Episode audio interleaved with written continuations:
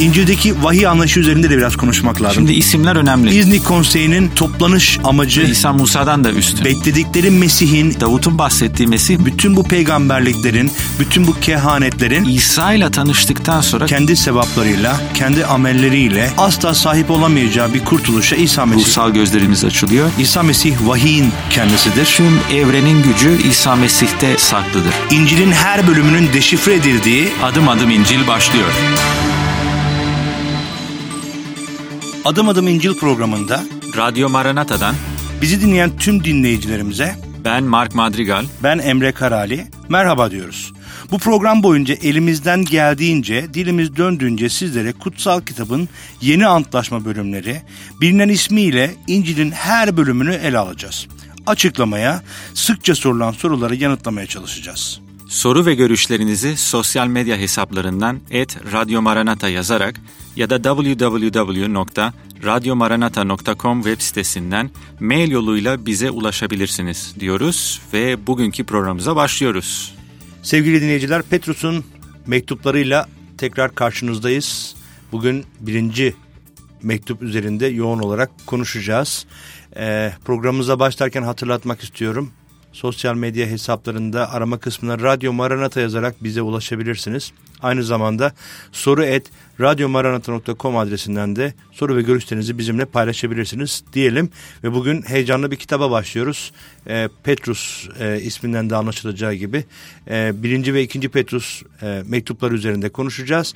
Bugün dediğim gibi e, birinci Petrus'a yoğunlaşacağız. Çünkü e, değerli ve önemli bir bölümdür. Bir sonraki programda ikinci Petrus üzerinde de e, konuşmaya devam edeceğiz. Şimdi zaten adından anlaşılacağı gibi mektubun yazarı Havari Petrus'tu. İsa'nın e, Simon Petrus'tu aslında İsa'nın ifadesiyle. Kaya. E, kendisi kilisenin e, önderlerinden aslında bir tanesiydi. Çok e, önemli rolleri vardı e, ilk kilise tarihi içerisinde. Hem de zaten karakter itibariyle İsa ile sürekli karşı karşıya gelen özel bir kimliğe de sahipti. İncil metinlerinde, müjde kitapları içerisinde bunları defalarca görüyoruz. E, İsa'ya karşı en samimi ve en e, içten tutumu sergileyen kişilerden bir tanesiydi. Bütün mahcubiyetiyle e, Rabbi inkar etmiş olmasına rağmen bütün mahcubiyetinin ardından Tanrı onu tekrar kendi egemenliğinde hizmet etmeye çağırdı e, ve kiliseye önder olarak atadı bir şekilde. Dolayısıyla e, kitabın başlangıcından da anlaşılabileceği gibi kendisini ifade eden Petrus tarafından yazılmış bir kitaptı. Ne zaman yazıldı? Ee, şimdi Petrus Neron döneminde idam edildi. Bu 66 veya 67 yılları gibi karşımıza çıkıyor. Dolayısıyla bu mektubu büyük ihtimalle 62 ila 64 yılları arasında e, yazıldı düşünülmekte. Şimdi Petrus'la ilgili bir iki şey ben demek istiyorum. Çünkü Petrus gerçekten e, İncil'de ve kutsal kitaptaki en ilginç karakterlerden bir tanesi. Şimdi Petrus'un asıl ismi Simon. E, Simon'un anlamı kamış demek. E, bu neye atıfta bulunuyor? Yani e, Petrus'un karakteri İsa'yı tanımadan önce bir kamışa benziyordu. Hani en ufak e, esintide veya en ufak sorunda hemen bükülüyordu o, o kamış. Ama e, İsa ile tanıştıktan sonra İsa ona yeni bir ad veriyor. Ve o ad ne demek? Kaya. E, Kaya bize neyi andırıyor? İşte sarsılmaz bir karakter ve bu değişken olan kişi sanki İsa'yı tanıdıktan sonra 180 derece bir, bir dönüm e, tecrübe ediyor ve inanılmaz güçlü bir karaktere sahip oluyor. Ve o kadar güçlü bir karaktere sahip oluyor ki işte çeşitli problemlerle yüzleşmesine rağmen hiçbir zaman imanla etkilenmiyor. E, havariler İsa dünyadan ayrıldıktan sonra Havari Petrus ve Yuhanna e, Sanhedrin önünde yani e, Yahudi Kutsal Meclisi'nin önünde iki defa yargılanıyorlar ve imanı sarsılmaz bir şekilde o yargıdan e, çıkıyor kendisi. Ve artık İsa Mesih'le o kadar tecrübeler yaşamış ki bu tecrübelerin ışığında acı çeken veya imanlar imanından ötürü problem yaşayan çeşitli kitlelere yazabiliyor ve e, özellikle imanda sağlam durmak konusunda teşvikler verebiliyor ki aslında birinci Petrus'un ana konularından bir tanesi bu. Evet yani Petrus e, bu mektubu yazdı Grekçe dilinde yazdı e, ve mektup içerisinde de bahsediyor zaten aslında e, Pe Petrus bu kitabı e, mektubu yazarken e, Silvanus'tan yardım aldı. Silvanus'un desteğiyle bu mektubu gerçekleştirdi. 5. bölüm 12. ayette bundan bahsediyor. Dolayısıyla e, mektubun yazarı net bir biçimde İsa'nın 12 havarisinden 12 elçisinden biri olan e, Petrus'un kendisiydi. Ve yazım tarihi olarak da yaklaşık olarak milattan sonra 62 65 arasını e, söyleyebilir.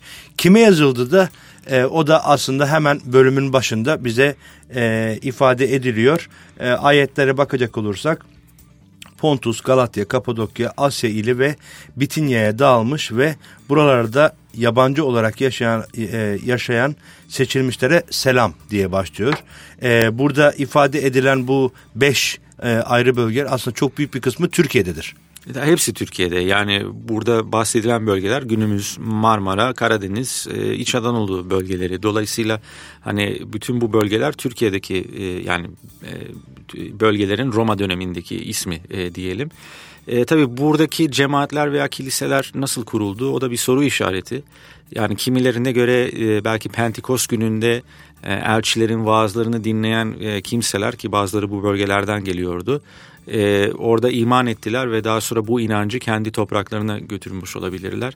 E, kimileri diyor ki belki Petrus veya yahut Andreas bu yörelerden geçti ve e, buradaki kiliselerin oluşumunda bir rol oynamış olabilir. E, bununla ilgili e, aslında tarihçi Eusebius Andreas'tan bahsederken e, Karadeniz ve Marmara bölgesini e, ziyaret ettiğini e, söyler.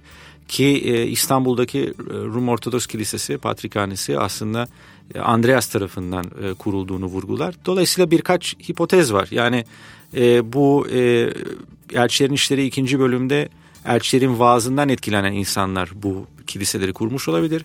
Petrus kurmuş olabilir veyahut Andreas, Petrus'un kardeşi Andreas kurmuş olabilir.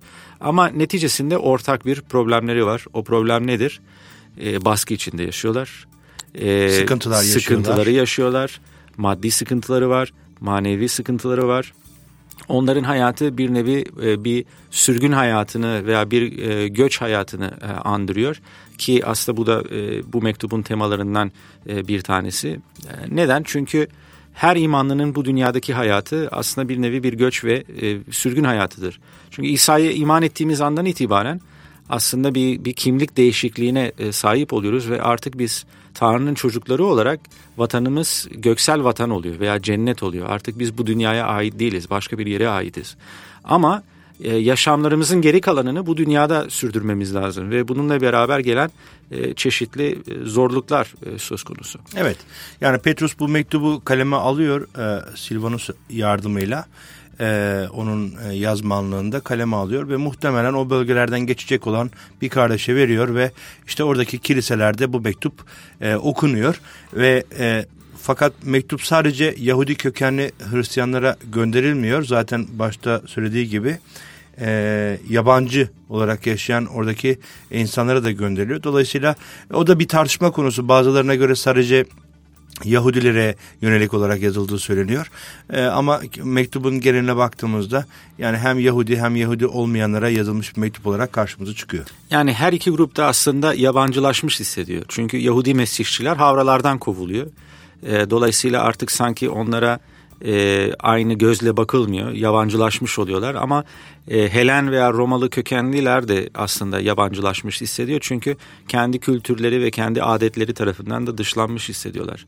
Aslında buradaki insanların tecrübe ettiklerini şöyle açıklayabiliriz. Hani bir örnek e, verecek olursak. Hani dünyevi bir örnek kullanacak olursak e, örneğin Almanya'ya giden bir Türk göçmeni nasıl sorunlarla karşılaşabilir?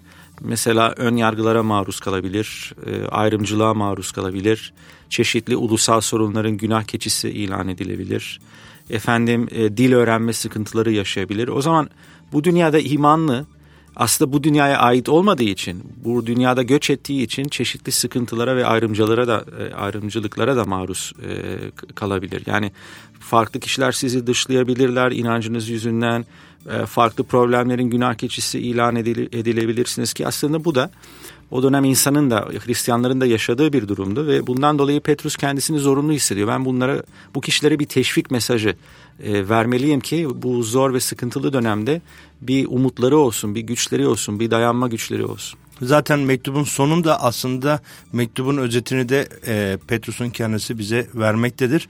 E, 5. bölüm 12. ayette çok açık bir ifade ediyor ki bu mektubu yazmasının sebebi olarak işte sizi yüreklendiriyor ve sözüne ettiğim lütfun Tanrı'nın gerçek lütfu olduğuna tanıtık ediyorum. Buna bağımlı olun, bağlı olun. Dolayısıyla Petrus'un bu mektubu yazması, yazmasındaki amaç insanları yüreklendirmek ve lütfun gerçeğini onları davet etmek. Ve şöyle bir gerçek var. Yani kendi hayatımıza baktığımızda sorunlar yaşadığımızda e, sorunların ötesini görmek çok zor. Çünkü genellikle e, biz büyük tabloyu görmüyoruz ama büyük tablonun bir kısmını e, görüyoruz ve Petrus'un yazıları aslında sürgün dönemi yazılarına çok benziyor. Örneğin eski ahitte Nehemya, Ezra, Zekeriya gibi yazıları okuyacak olursanız e, orada birkaç tema işleniyor ki aynı temaları biz Petrus'ta da görüyoruz. Örneğin e, acıların Tanrı halkını arındırması ve kutsaması e, teması bunlardan biri. E, Tanrı'nın bu acılar sayesinde bize yeni kimlikler bahsetmesi, e, sürgündeyken işte yönetime bağlı olmamız e, konusu e, ve son olarak e, sürgünden sonra gelecek umut özellikle mesihsel çağ umudu var e, eski antlaşma e, peygamberlik yazılarında benzer temaları burada görüyoruz. Tabii o e, bunu Mesih'in ikinci gelişine bağlayacak e, Petrus ama e, yani benzer işte sürgün, sürgündeki tecrübeler, sürgündeki tecrübelerin bize kazandırdığı e, konular hakkında bariz bir e, vurgu var ve Petrus'un aslında amacı bu.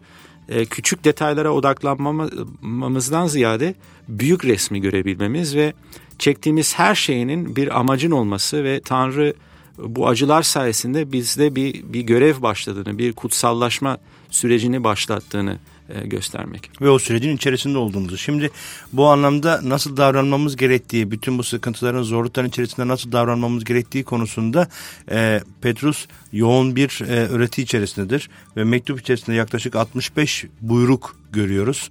E, ki e, inanının nasıl davranması gerektiğini ve e, Tanrı'nın buyruklarını yerine getirmesi konusunda e, çok detaylı ve geniş bir çalışma söz konusu 1. Petrus mektubunun içerisinde. Şimdi o zaman e, bu noktaları değindikten sonra belki ilk bölümü kapatmadan mektubun e, ana hatları üzerinde e, duralım. Dinleyicilerimizi bu e, genel yapı üzerinde biraz e, bilgilendirelim. İkinci bölümde bu ana hatları daha da detaylandıracağız. Tabii yani e, bu mektubu analiz ederken çeşitli şekillerde bölünebilir ama ben şunu görüyorum yani ilk birkaç ayette e, bir selamlaşmadan sonra bir şükran görüyoruz. Yani e, bu acılar için şükran ediyor e, Petrus çünkü bunlar da bize bir şeyler öğretiyor ama ardından üç tane başlık var. Aslında öğreti kısımları e, bunlara e, özetlenebilir. E, Mesih'le birlikte geçirilen bu hayatın bize kazandırdığı yeni kimlik bu birinci başlık. İkinci başlık için ise yeni aile ve üçüncü başlık ise yeni umut. Çünkü kişi Mesih'i izlemeye başladığında gerçekten e, tam itibariyle kimliği olsun, ailesi olsun, dünyaya bakış açısı olsun her şeyi değişiyor. Ve bu değişim aslında zor zamanlar geldiğinde e, bizi o zor zamanlardan e, geçirtiyor. Yani bu bu güce sahip oluyorlar. Kelamın dediği gibi bir kimse Mesih'te yeni yaratıktır. Dolayısıyla eski şeyler geçmiş her şey yeni olmuştur. Bizim hayatımızda da e, eski şeyleri bir tarafa bırakarak o yenileşme sürecinin nasıl aktif hale gelebileceği ve bunu eylemlere nasıl dökülebileceği konusunda pratik çok özel öğretiler Petrus mektubu içerisinde e, görünüyor. Göze çarpan başka bir şey de e, İsa'ya benzer birçok örnekleme yapıyor olması e, ve e, biliyorsunuz İsa da bütün öğretilerini örnekler üzerine insanların daha rahat anlayabilmesi, algılayabilmesi için örnekler üzerine e, kurmuştu. Bununla beraber eski antlaşmadan da çeşitli alıntılar görüyoruz Petrus içerisinde ve ikinci bölümde işte bütün bu e, noktalara e, dilimiz döndüğünce değinmeye çalışacağız. E, o zaman burada bırakalım kısa bir araya gidelim. Kısa bir aranın ardından bu detayları konuşmak üzere tekrar sizlerle beraber olacağız. Lütfen bizden ayrılmayın.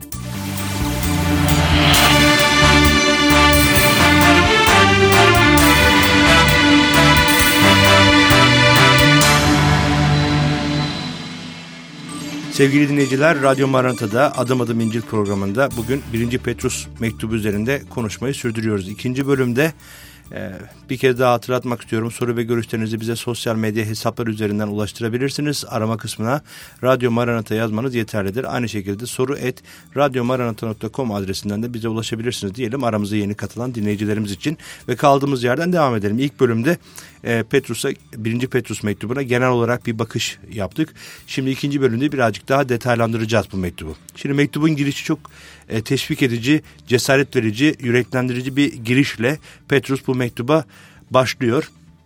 E, ve e, gelecek olan bir umuttan e, bütün bunların içerisinde Mesih İsa'nın e, bizler için yapmış olduklarından bahsederek ve cesaret e, cesaret verici bir giriş yapıyor. Bu girişin ardından e, ilk bölümde Mark'ın e, kendince ayırdığı bölümler üzerinde konuşmaya başlayacağız. Şimdi yeni kimlik dedin.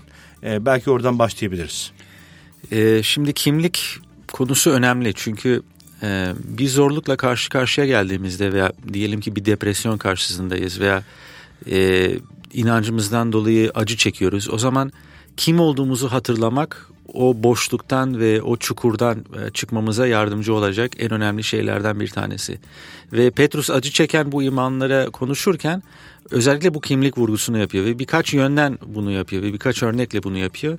İlk önce e, diyor ki hani biz Mesih tarafından kurtarılmış bir halkız. O zaman Tanrı bizi gerçekten seviyor. Ya ve bunu unutmamak lazım. Yani bizim sevildiğimiz Tanrı tarafından önemli. Çünkü bazen insanlar düşünüyor ki sanki işte Tanrı bana karşı, sanki Tanrı hayatıma test etmek için işte tuzaklar yapıyor. Sanki hani bazen Tanrı ile ilgili yanlış bir algılayışımız var. Ama Mesih bunları çürüten bir algılayış sunuyor. Çünkü kendisi o kadar bizi seviyor ki kendi kanını bile döktü e, bizi günahtan kurtarmak için. Onun için sevildiğimizi ve değerli olduğumuzu bilmemiz lazım ilk önce. İkinci olarak e, Tanrı'nın bize bahşettiği bir kimlik var ve bu kimlik içerisinde iki önemli husus var ve iki mecaz kullanacak. E, biri kahinlik mecazıdır, e, diğeri de tapınakta taş olma mecazıdır. Dolayısıyla bu mecazlar neyi anlatmak istiyor? Tapınakta taş olma mecazı şunu bize açıklıyor. Yani Tanrı e, bizi bu dünyada kurmak istediği düzenin bir parçası yapmak istiyor. Bu e, sevgi düzeninin, bu Tanrı egemenliği dediğimiz, düzeninin bir parçası yapmak istiyor. Ve bizi bir diri taş olarak o tapınak inşaatında, o yeni düzenin inşaatında kullanmak istiyor. Ve bunu yapmak için tabii Petrus buna girmeyecek. Çünkü daha çok temel konulara değiniyor ama e, yeni anlaşmanın diğer bölümlerine baktığımızda e, daha detaylı olarak görüyoruz. Tanrı hepimize farklı ruhsal armağanlar verdi. Ve bu ruhsal armağanları vererek aslında e, kendi egemenliğini bu armağanları kullanarak yaymamızı istiyor. İşte kimisine öğretmenlik armağanı verilmiştir, kimisine müjdecilik armağanı verilmiştir, kimisine dua aracılığıyla şifa armağanı verilmiştir vesaire. Dolayısıyla Tanrı önünde gerçekten e, değerliyiz ve Tanrı bizi bu yeni kimliğimizle kullanmak istiyor. Şimdi şu noktaya da değinmeden edemeyeceğim. Bu denemeler konusu e, bir Hristiyan hayatında olmazsa olmaz konulardan bir tanesi ve hepimizin e, o ya da bu şekilde azca da çok e, karşılaştığı kaçınılmaz bir sonuç. Yani İsa Mesih'e iman ediyorsak düşünülüyoruz ki Tanrı tarafından acaba e, özellikle yeni Hristiyan olanlar ilk defa kiliseye e, katılmaya başlayanlar e, başlarına gelen çeşitli badireleri bu duruma bağlıyorlar. Bunun altını çizmek lazım bu Tanrı'dan gelen değil, Tanrı tarafından cezalandırılan bir durum değil. Tam tersi e, şeytan kendi egemenliğinden uzaklaşan her bir cana e, ruhsal olarak bu saldırıları gerçekleştiriyor. Bunun altını çizelim. E, kiliseye katıldığımızda, Rab'be yaklaştığımızda, İsa'nın gerçeğine yaklaştığımızda bu kaçınılmaz bir sondur. Fakat bu denenmeler aynı zamanda bizim için bir fırsattır. Yani sıkıntı çekmek kimsenin hoşlandığı bir durum olması olmasına e, birlikte aynı zamanda bizim için fırsattır. Ne, nedir o fırsat? Tanrı'nın görkemini görmek için bir fırsattır. Çünkü denemelerden geçerken Tanrı'nın bizim hayatımızda neler gerçekleştirdiğini ve Tanrı ile ilgili e, gerçekleri bir nebze daha anlayabilmemize olanak sağlar. Dolayısıyla birinci bölümde e, Petrus buna da e, sıkı bir şekilde deniyor. Diyor ki bu nedenle şimdi kısa bir süre çeşitli denemeler sonucu acı çekmeniz gerekiyorsa da sevinçten coşmaktasınız. Demek ki bu imanlar bunu yapıyorlardı. Böylece iştenlik kazanılan imanınız İsa Mesih görüldüğünde size övgü, yücelik, onur kazandıracak. İmanınız ateşte arıtılacak, arıtıldığı halde yok olup giden altından çok daha değerlidir. Yani e, bu denelmeler konusunda buna dikkat çekmemiz e, çekmek istiyorum. Çünkü e, ne yazık ki kiliselerimize gelen e, katılmaya başlayan insanlardan bazıları bu düşünceye sahip olabiliyorlar. Yaşadıkları ilk sıkıntıda ah, bunu acaba Tanrı beni cezalandırıyor kiliseye gittiğim için diye düşünüyorlar. Bunun bununla ilgisi yoktur. Tam tersi bu şeytandan gelen bir saldırıdır. Bunu hatırlatmak gerekiyor. İkinci olarak senin bu diritaş e, konusuna da değinmek istiyorum. O da önemlidir. Kutsal kitapta e, çeşitli şekilde kilise ve e, Mesih e, birlikteliği e, ifade ediliyor. İşte gelin ve güvey olarak ifade ediliyor ve bir başka yerde iki sevgili olarak da ifade ediliyor. E, bir başka yerde de Tanrı'nın bedeni olduğumuzdan da bahsediyor. Dolayısıyla e, az önce senin ifade ettiğin gibi Tanrı'nın bedeninde doğru yere aldığımızda o diri tapınağın yapımında bizi kullanacaktır Tanrı. Diri tapınak nedir? Kilisedir aslında. Kilise taş binalar değildir. Kilise Mesih İsa'ya iman eden insanlar topluluğudur. Dolayısıyla bu inşaatın yapımında Tanrı bizi aktif bir şekilde kullanmak istiyor. O zaman e, bu yeni kimliğin hususları nedir? Bir, kısaca tekrarlayalım. Birinci hususu Tanrı'nın bizi sevmesi ve bizim için canını vermesi. E, demek ki biz sevilmiş bir halkız. İkinci husus nedir? E, bizim tapınağın bir parçası veya bir diri taş olduğumuz gerçeğidir. Yani Tanrı'nın bizi kendi egemenliğinde e, kullanacak kadar değerli görmesi. Ve üçüncü husus e, bu kimliğin unsurlarından kahin olmamız. Ve kahin olmak ne anlama geliyor? Birkaç anlamı var. Eski dönemlerde bir tek kahinler Tanrı'ya yaklaşabiliyordu. Yani halktan insanlar yaklaşamıyordu. Sadece seçilmiş kahinler. O zaman bu kahin örneği bir nevi bizim Tanrı'ya e, sahip Tanrı ile sahip olduğumuz samimiyeti yansıtmaktadır. Ama aynı zamanda kahinlerin de bir görevi var. Kahinlerin görevi halk ve Tanrı arasında aracı olabilmek. O zaman bize verilen görevlerden bir tanesi Tanrı'yı tanıtmaktır. Diğer insanlara Tanrı'yı tanıtmaktır ve e, bu nasıl yapılır?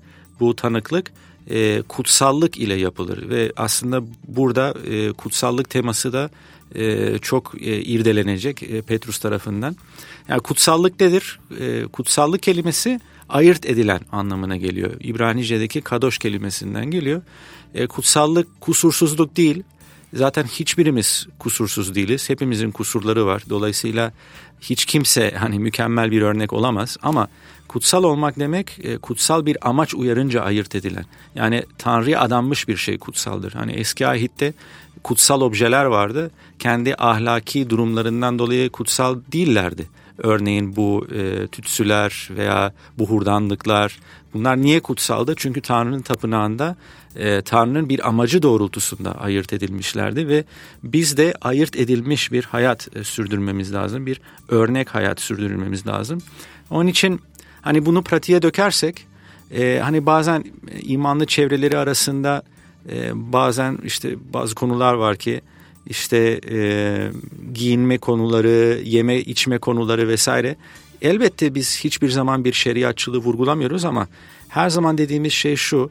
Yani ne yiyip ne içtiğimizde, neleri giydiğimize kadar bir şekilde hayatımızı kontrol etmeliyiz. Çünkü biz her şeyi her şeyimizde bir mesaj veriyoruz ve mesajımız her zaman ben bu dünyaya ait değilim, değilim. Ben İsa Mesih'e ait aitim olması lazım ve eğer hayatımızdaki bazı unsurlar e, bununla çelişiyorsa veya buna tökez olacaksa o zaman kendimizi bu hususlardan da arındırmamız lazım. Şimdi bu kutsallık konusu çok önemli. Ee, o da yani kusursuzluktan ziyade kusurlarımızın farkına varıp e, kusursuzluğa doğru, Mesih'in benzeyişine doğru e, bir eylemden aslında bahis edilmektedir. Onun da altını çizmek lazım. Yoksa İsa Mesih'e iman ettiğimizde işte İsa elinde sihirli değnek olan bir e, masal perisi değil. Yani bize dokunup da bütün hayatımızı, geçmişimizi ortadan kaldırmıyor. Fakat e, bir dönüşüm, e, bir değişim söz konusu oluyor. E, bir e, enkarne oluyoruz Mesih'in benzerliğinde. Eğer hayatlarımızda buna izin veriyorsak yani Tanrı'nın hayatlarımızda bunu gerçekleşmesine izin veriyorsak ve kutsallık noktası orada devreye giriyor. Yani kutsallık özetçe şu demek. Yani insanlar bana baktığında neyi görüyor? Yani İsa Mesih ve İsa Mesih'in örneğini hayatını mı görüyor? Yoksa e, bir çeşit dünyevi şeyler mi görüyorlar? Çünkü bu çok önemli.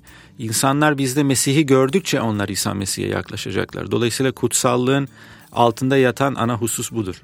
Evet bir şekilde üzerimize giydiğimiz beyaz bir önlük var. E, tıpkı işte bir hastaneye gittiğinizde doktoru diğer kişilerden nasıl ayırt ediyorsunuz? Hastalardan nasıl ayırt ediyorsunuz? Üzerine giydikleri bir önlük var. Ya da bir steteskop takıyorlar. E, bu şekilde biliyorsunuz ki bu kişi doktordur, bir diğeri hemşiredir, bir diğeri hastadır muhtemelen diye. Ya da e, oradaki görevliler dünyanın içerisindeki yaşamımız içerisinde bize giydirilen e, bu beyaz giysi de e, Mesih'in benzerliğinde olmaktır. Dolayısıyla insanlar bize baktığında Tanrı'nın karakterini görmeyi bekliyorlar.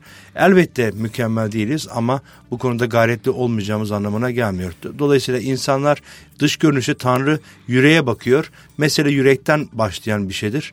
İçsel olarak e, kutsallaşmaya başladıkça bu otomatik olarak dışa yansıyor ve insanların bunu görmesini kavramasını sağlıyor. Ve bunun devamında aslında Petrus'un ikinci vurgusunu görüyoruz. Birinci vurgu kimlik vurgusuysa ikinci vurgu aile vurgusu. Yani biz Mesih'e iman ettiğimizde artık yeni bir ailenin parçasıyız. Dolayısıyla biz bu ailevi değerleri de yansıtmakla yükümlüyüz. E, burada bahsettiğim şey nedir? Tanıklık. O zaman Mesih'e aitsek e, kararlarımız, davranışlarımız, tepkilerimiz Mesih'i yansıtmalı ve burada özellikle pratik örneklere değinecek. örneğin e, imanlılar arasında işte çalışan ve işveren ilişkileri e, veya karı koca ilişkileri e, veyahut devlete ve yönetime verdiğimiz tepkiler. Bütün bunlar aslında İsa Mesih'in değerlerini yansıtmalılar ve bunlar İsa Mesih'in değerlerini yansıtmıyorlarsa demek ki hayatımızda e, doğru işlemeyen bazı şeyler var demektir. Çok doğru çünkü ikinci bölümün başında aslında o az önce bahsettiğimiz kutsallaşma sürecinin e, sonuçları üzerine e, konuşuyor Petrus. E, yani diyor ki e, bir eyleme bu e, kutsallaşma sürecinde eyleme geçmesi gereken konular her türlü kötülüğü, hileyi, ikiyüzlülüğü, kıskançlığı, e, bütün iftiraları üzerinizden sıyırıp atın diyor. E, yeni doğmuş bebekler gibi e, aslında anne sütünü andıran Tanrı sözünü e, isteyin, özdeyin, e, ondan beslenin. Şimdi o, orada da bize bir çıkış noktası sunmaktadır. Nasıl bütün bu yeni e, ailede, yeni kimliğimiz içerisinde e, yeni umudumuza doğru ilerleyebiliriz.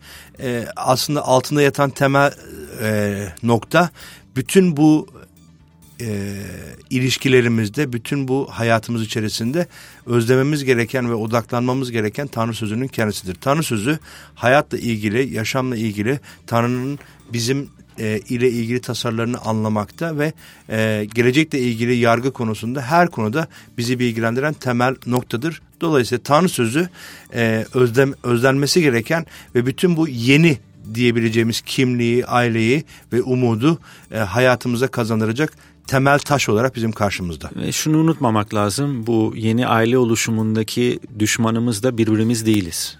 Yeni aile oluşumundaki düşmanımız şeytandır. E, dolayısıyla bir aile olarak imanlı ailesi olarak birlik olmalıyız ve e, ortak düşmanımız olan şeytana karşı mücadele etmeliyiz ve hiçbir zaman e, düşmanımız insanlar olamaz. Onun için e, biraz hassas olmalıyız bazı konularda. Yani ben bazen üzülüyorum.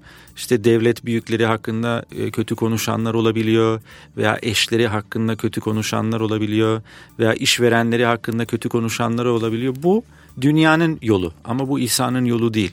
Ee, İsa bize ne öğretti? Kötülüğe karşı iyilikle karşılık vermeyi, lanete karşı bereketle karşılık vermeyi ve bize her zaman boyun eğmeyi öğretiyor. Çünkü bu boyun eğmeyle biz aslında Tanrı'nın ruhunu yansıtıyoruz ve bir nevi başkalarının da İsa Mesih'le tanışması için bir fırsat tanıyoruz, bir vesile e, olmuş oluyoruz. Bu da önemli hususlar sanırım. Evet yani Evet bu ilişkiler içerisinde bizi rahatsız eden çeşitli durumlarla karşı karşıya gelebiliriz. Örneğin bir devlet e, kararına, yönetimin kararına e, hoşlanmamış olabiliriz. Bir Hristiyanın tavrı e, buna karşı bir ayaklanma e, değil ya da buna karşı e, e, illegal bir yol seçmek asla olmaması gerekiyor. Yöneticilere bağlı olma konusu e, kutsal kitapta bu şekilde işleniyor. Dolayısıyla yasal olarak bir hakkımız varsa bunu arayabiliriz tabii buna bir engel yok ama yasa dışı herhangi bir yol seçmemeliyiz. Yine de e, çalıştığımız iş yerlerinde de aslında aynı e, tutumu sergilemeliyiz. E, her birimiz ne iş yaparsan Mesih için yapar gibi yap diyor kutsal kitap. Bu temel e, kavram bizim hayatımızda olması gerekiyor. Ve aileyle ilgili karı koca ilişkisi içerisinde de yine de e, kutsal kitapta bununla ilgili çok detaylı birçok bölümde var. E, her birimiz e, diğerini kendisinden üstün sayan e, benim ya da senin dediğin değil ama Mesih'in dediği e, bizim hayatımızda gerçekleşsin e, temel prensibine sahip evlilikler e, hem de bu evliliklerin meyveleri olan çocuklarla olan ilişkiler e, her şey olması gerektiği ve doğru şekilde devam edebiliyor. Ve bu aileye üye olmanın süreci aslında 3. bölümün 13. ayetinden 22. ayetine işlenecek konu olan vaftizle gerçekleşiyor. Yani vaftizle biz neyi ikrar etmiş oluyoruz?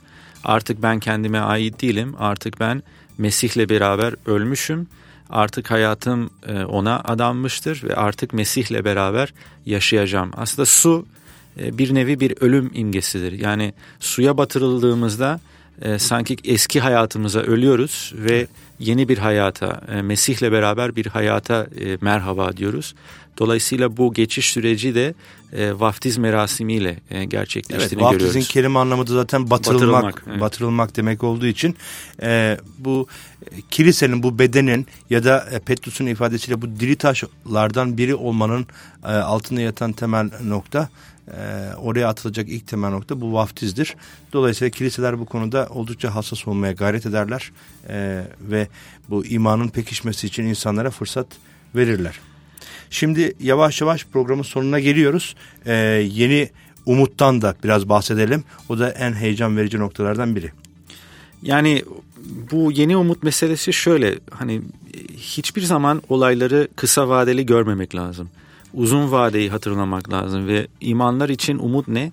Mesih'in ikinci dönüşü. Çünkü Mesih döndüğünde e, biliyoruz ki bütün hesaplar görülecek, adalet yerini bulacak ve a, acı çekenlerin hakkı a, alınacak. Dolayısıyla imanlı için her zaman bir umut vardır ve imanlıyı bu dünyadaki insanlardan ayıran temel hususlardan biri bu. Yani örneğin yakın zamanlarda benim tanıdığım biri e, vefat etti ee, ama imanlı olduğunu biliyorum. Onun için o umutla yaşıyorum. Yani ben o kişiyi bir daha göreceğim. Ama eğer Mesih'i bilmiyorsam, eğer e, sonsuz hayat kavramı hayatımda yoksa o zaman ne kadar dehşet verici bir şey değil mi? Yani umutsuz yaşamak özellikle ölümün karşısında. Kesinlikle.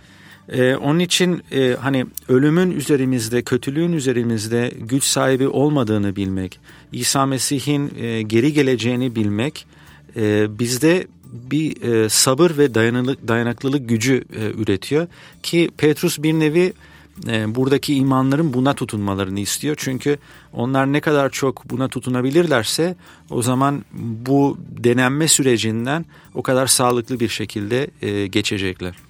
Bu çok önemli bir nokta çünkü bir Hristiyanın bu dünyadaki yaşantını sürdürebilmesi için e, en temel olgulardan bir tanesi bir gün tekrar Mesih'in geleceğini bilmektir. Şimdi Petrus birinci mektubunda değindiği noktalardan biridir. Tabi zaman her şey konuşmak için yeterli olmuyor ama bu dünyada konuk olduğumuzu bize hatırlatıyor. Yabancı ve konuk olduğumuzu bize hatırlatıyor. Dolayısıyla bir konuk olduğumuz bir evde e, bir misafirlikteyken e, çeşitli kurallar var. O kurallara uymamız gerekiyor. E, o evin çeşitli ilkeleri var. Bu ilkeleri de yerine getirmemiz gerekiyor. Bir yatma saati var, kalkma saati var, yemek saati var. Bütün bunlara uymamız gerekiyor. Bunlar bizim asıl e, evimizde gerçekleştirdiğimiz şeyler değildir. Bu dünyaya bakarken de e, buna bakmamız gerekiyor. Biraz e, o e, sistemin içerisindeki e, mesihsel kimliğimizden ödün vermeden o sistemin içerisinde yaşamaya razı olmak gerekiyor. Fakat bununla beraber e, her misafir olduğumuz yerde e, bizi sıkan, zorlayan e, ya da sıkıntıya sokan durumlar varsa da örneğin yattığımız yatak çok rahat olmuyor olmayabilir bize e, e, ev sahipliği yapan kişilerin ya da yediğimiz yemekler alışkın olmadığımız yemekler olabilir. Nasıl ki dayanıyoruz buna. Niye? Çünkü bir süre sonra bu misafirlik bitecek ve kendi e, alışıla gelmiş düzenim içerisinde kendi ana e, mekanıma geri döneceğim. Kendi yerime, evime, yurduma geri döneceğim. Dolayısıyla her Hristiyan da aynı bakış açısıyla bu dünyadaki zamanını geçirmesi gerektiği konusunda Petrus tarafından teşvik edilir. Bu dünyada yabancı ve konuk olduğumuzu hatırlanarak bir gün asıl memleketimize, asıl yuvamıza, göksel e, yuvamıza, Tanrı'nın yanındaki o yuvamıza döneceğimiz güne dek e, bu misafirliği bir şekilde e, geçirmemiz konusunda bizi teşvik eder ve e, burada asıl umut bir gün Mesih'in tekrar geri geleceği umududur. O yüzden her Hristiyan için de çok önemlidir bu umut. Ve mektup aslında sonlarında e, çok güzel bir ayetle tamamlanıyor. Son selamlamalardan hemen önce.